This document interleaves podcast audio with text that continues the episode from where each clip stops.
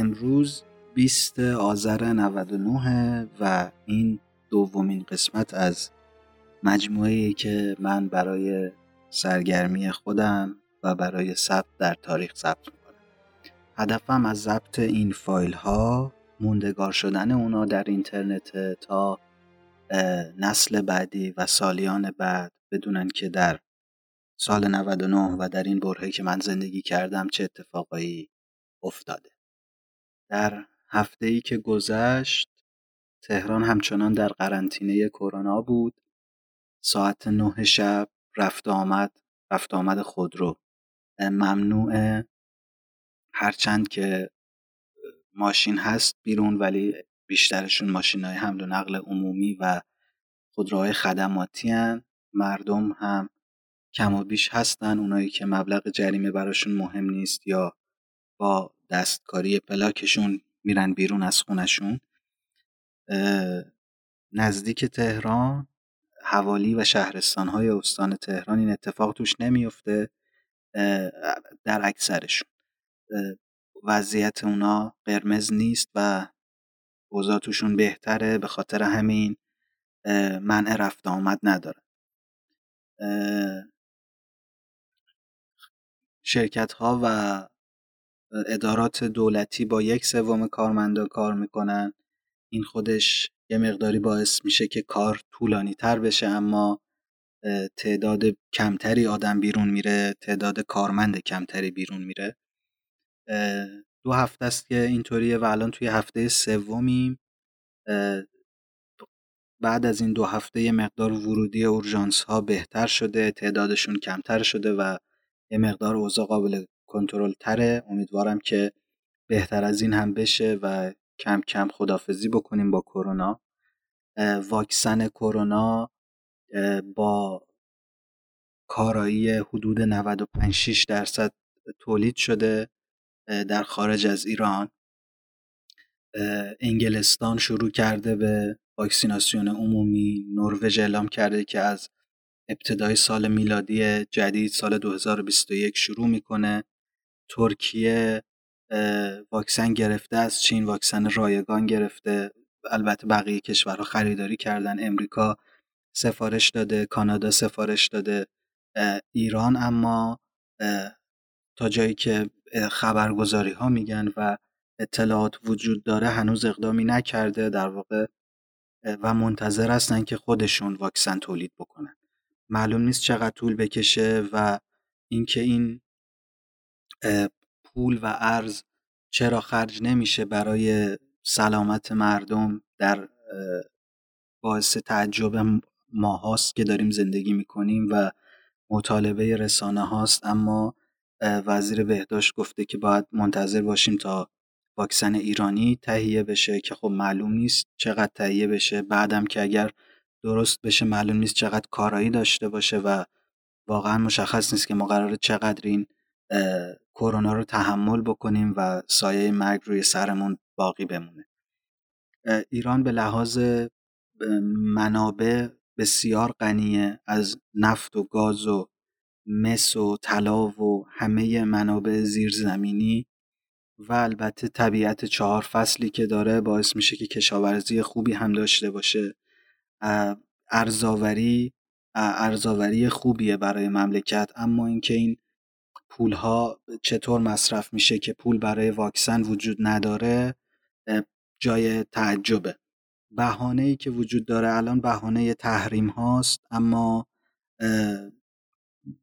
همین پارسال یا پیارسال تونستن پول یک مربی که مربی فوتبال که شکایت کرده بود از یک باشگاه رو تأمین بکنن و پرداخت بکنن.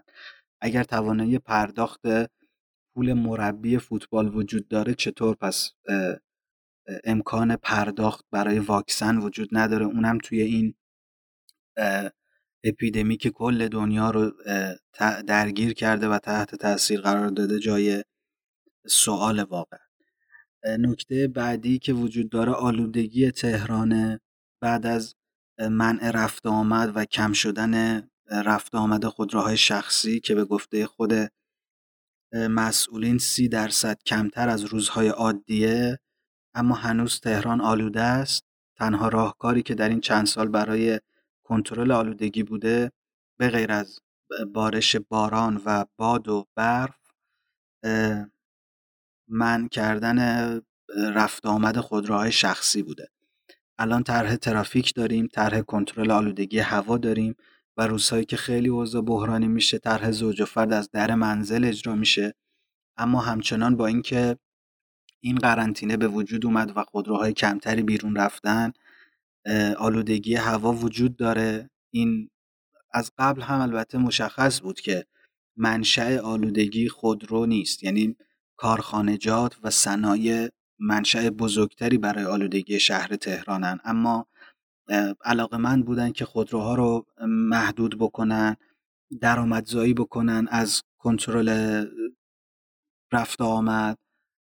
الان برای ورود به طرح ترافیک، برای ورود به طرح آلودگی هوا که منطقه گسترده‌ای از تهران و البته شامل میشه، باید هزینه بدی به شهرداری و اگر این کارو نکنی هم جریمه راهنمای رانندگی رو داری و هم عوارضی که روی خودرو به عنوان جریمه اضافه میشه.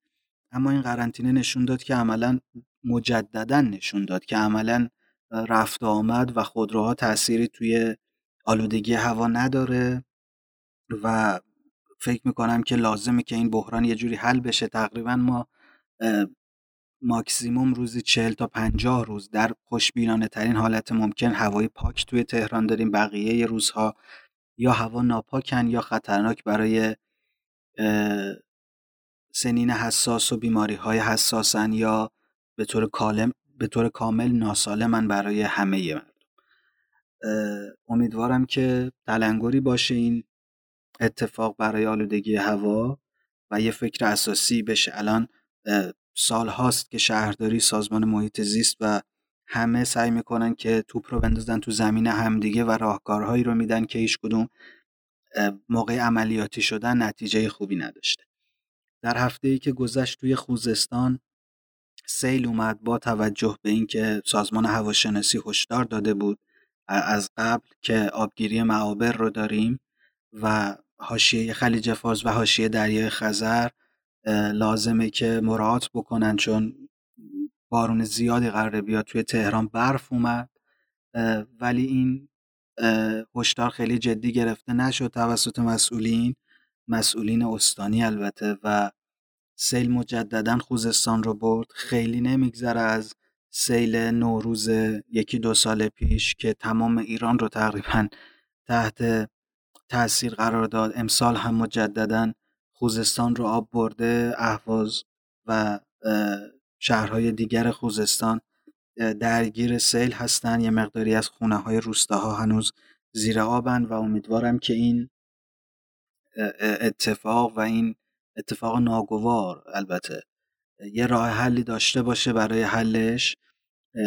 تمام رودخونه‌هایی که خشک شدن، مسیل‌هایی که پر شدن و ساخته شدن، شهرسازی توشون اتفاق افتاده یا جاده سازی اتفاق افتاده، دوباره احیا بشن که بتونه لااقل مسیر آب مسیری باشه که به سمت دریا هدایت بشه. یا نمیدونم، حالا من خیلی متخصص این امور نیستم اما روشی که به ذهنم رسید همین بود و فکر میکنم که خیلی چیز پیچیده‌ای نباشه. در روزهای اخیر یکی از دانشمندای هسته‌ای ایران، البته بسیار گمنام در ایران، بسیار بسیار گمنام، تقریباً از عموم مردم کسی ممکن اسمشون رو نشنیده باشه، آقای فخریزاده در آبسرد دماوند نزدیک تهران ترور شد. ماشینشون ماشین شخصی بوده و حالا راننده داشتن یا محافظ، در جریان نیستم چون اطلاعات دقیق هیچ وقت درج نمیشه توی نشریات و منتشر نمیشه.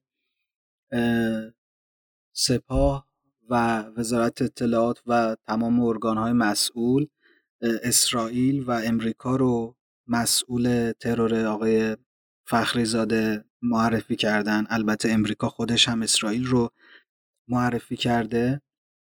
شبهه زیاد در این مورد که من خیلی تخصص ندارم درش و نمیتونم در موردش صحبت بکنم، اما چیزی که مشخصه اینه که یک مقام علمی که از درجه حفاظت بالایی هم برخوردار بوده نزدیک پایتخت کشور ترور شده و خب این خیلی حادثه و مسئله مهمیه برای امنیت داخلی ایران.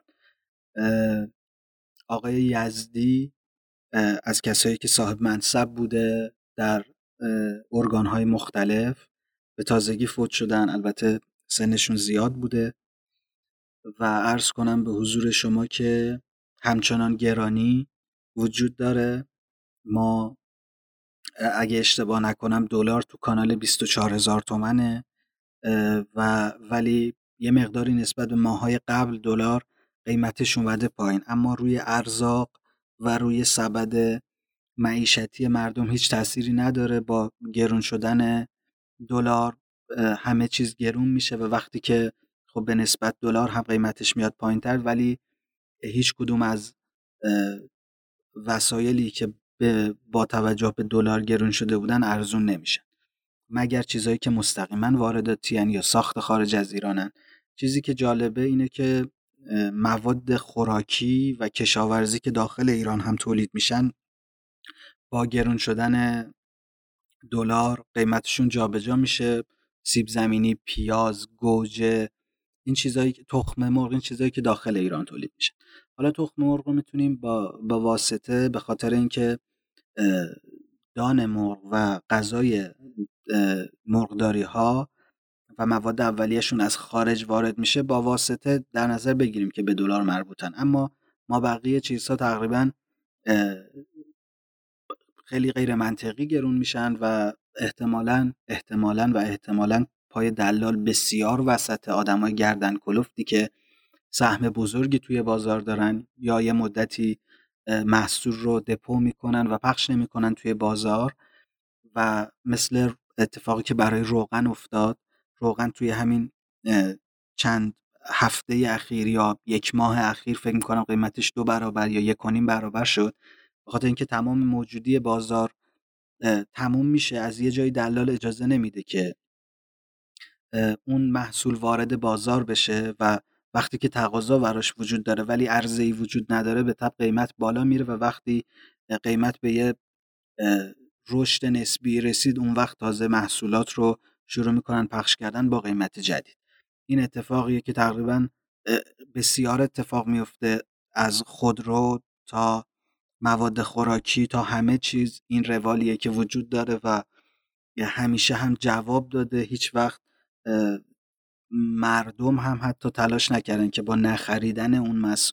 اون محصول لااقل یک ضرری به دلالی که هدفش گرون کردن محصول بوده بزنن، و همیشه هر محصولی که گرون شده مردم بیشتر طالبش شدن. امیدوارم که این رشد و این بینش به جایی برسه که متوجه بشیم ما که اگر یک محصول گرون رو نخریم به خودمون ضرر نزدیم، و اگر یک محصول داره گرون میشه، ما اگر بیشتر خرید بکنیم کمک میکنیم به دلال و به هدفی که دلال داره، کمک میکنیم که زودتر بهش برسه.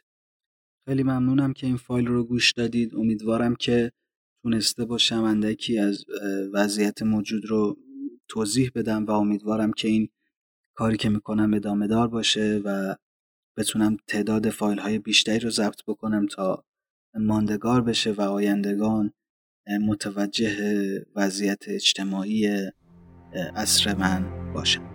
مخلصم.